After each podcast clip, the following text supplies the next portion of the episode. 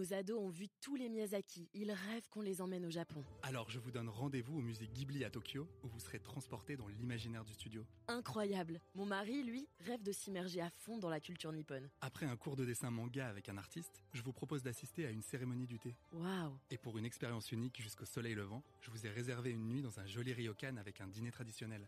Je nous y vois déjà. Avec Marco Vasco, ne rêvez plus, vivez votre voyage l'esprit libre. Au rendez-vous sur marcovasco.fr pour imaginer votre prochain voyage sur mesure.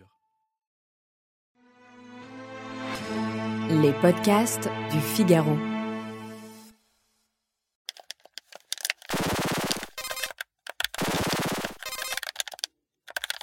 Vous avez des consoles de jeux vidéo chez vous?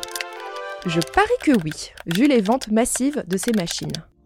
La Nintendo Switch ou bien la PlayStation 4, c'est plus de 100 millions d'exemplaires vendus à travers le monde.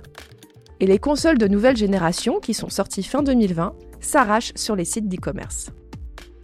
Pourtant, beaucoup estiment que les consoles de jeux vidéo vivent leurs dernières heures. Elles devraient devenir une relique du passé, tout comme les chaînes IFI et les lecteurs DVD ont disparu de nos salons. Cette prédiction avait déjà été faite il y a 10 ans, lorsque le jeu vidéo sur smartphone a explosé avec Candy Crush ou bien Angry Birds. Mais cette fois-ci, le scénario de la disparition des consoles semble bien plus tangible. Le responsable de cette révolution à venir a un nom, c'est le cloud gaming. Bienvenue dans Question Tech, le podcast du Figaro qui répond à vos interrogations sur les nouvelles technologies. Je m'appelle Chloé Voitier, je suis journaliste pour la rubrique Tech du Figaro Économie, et des consoles de jeux, j'en ai toujours eu chez moi depuis la fin des années 80.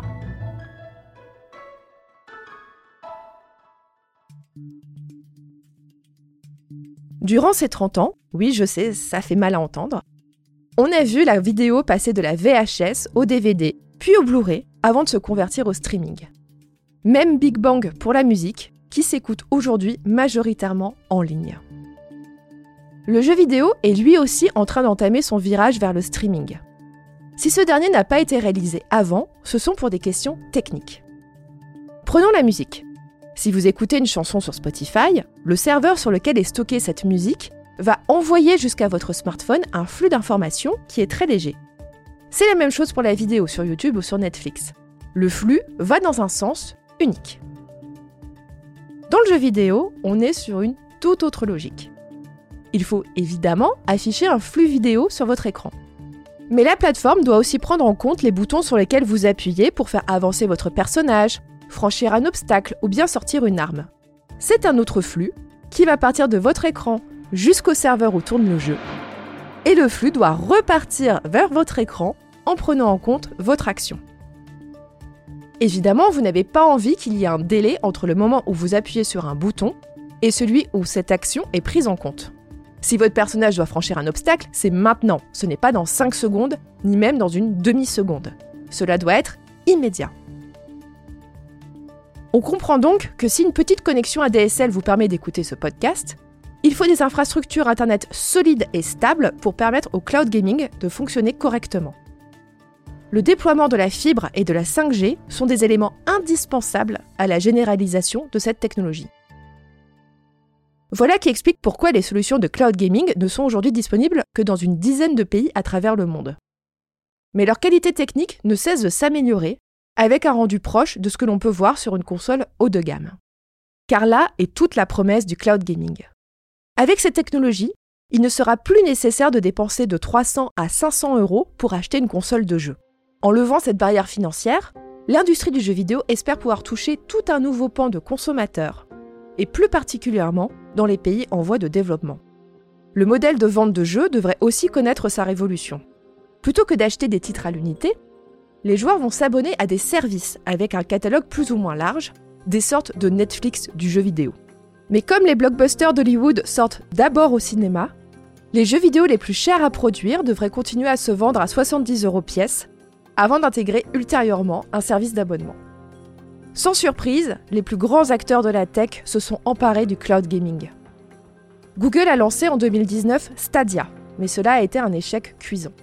Amazon a lancé aux États-Unis l'offre Luna, dont une partie du catalogue est jouable gratuitement si on est abonné à Amazon Prime. Mais l'acteur le plus avancé sur le sujet est Microsoft, avec son service Game Pass. Une centaine de jeux de son catalogue sont déjà jouables en streaming sur smartphone, sur PC et même depuis peu sur les télévisions connectées. Il faudra encore plusieurs longues années avant que les consoles ne disparaissent de nos foyers. Mais vont-elles vraiment disparaître?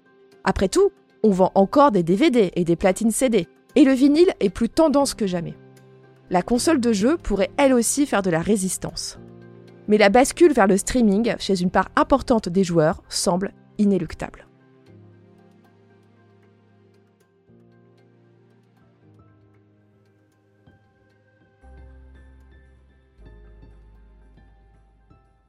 Cet épisode de Question Tech a été réalisé par Astrid Landon.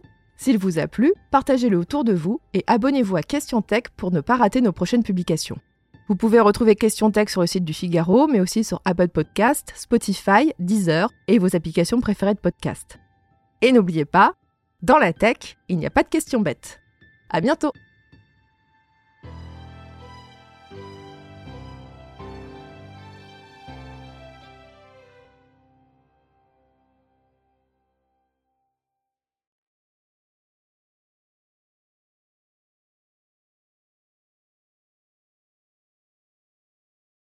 Nos ados ont vu tous les Miyazaki. Ils rêvent qu'on les emmène au Japon. Alors je vous donne rendez-vous au musée Ghibli à Tokyo, où vous serez transporté dans l'imaginaire du studio. Incroyable. Mon mari, lui, rêve de s'immerger à fond dans la culture nippone. Après un cours de dessin manga avec un artiste, je vous propose d'assister à une cérémonie du thé. Waouh Et pour une expérience unique jusqu'au soleil levant, je vous ai réservé une nuit dans un joli ryokan avec un dîner traditionnel. Je nous y vois déjà. Avec Marco Vasco, ne rêvez plus, vivez votre voyage l'esprit libre. Au rendez-vous sur marcovasco.fr pour imaginer votre prochain voyage sur mesure.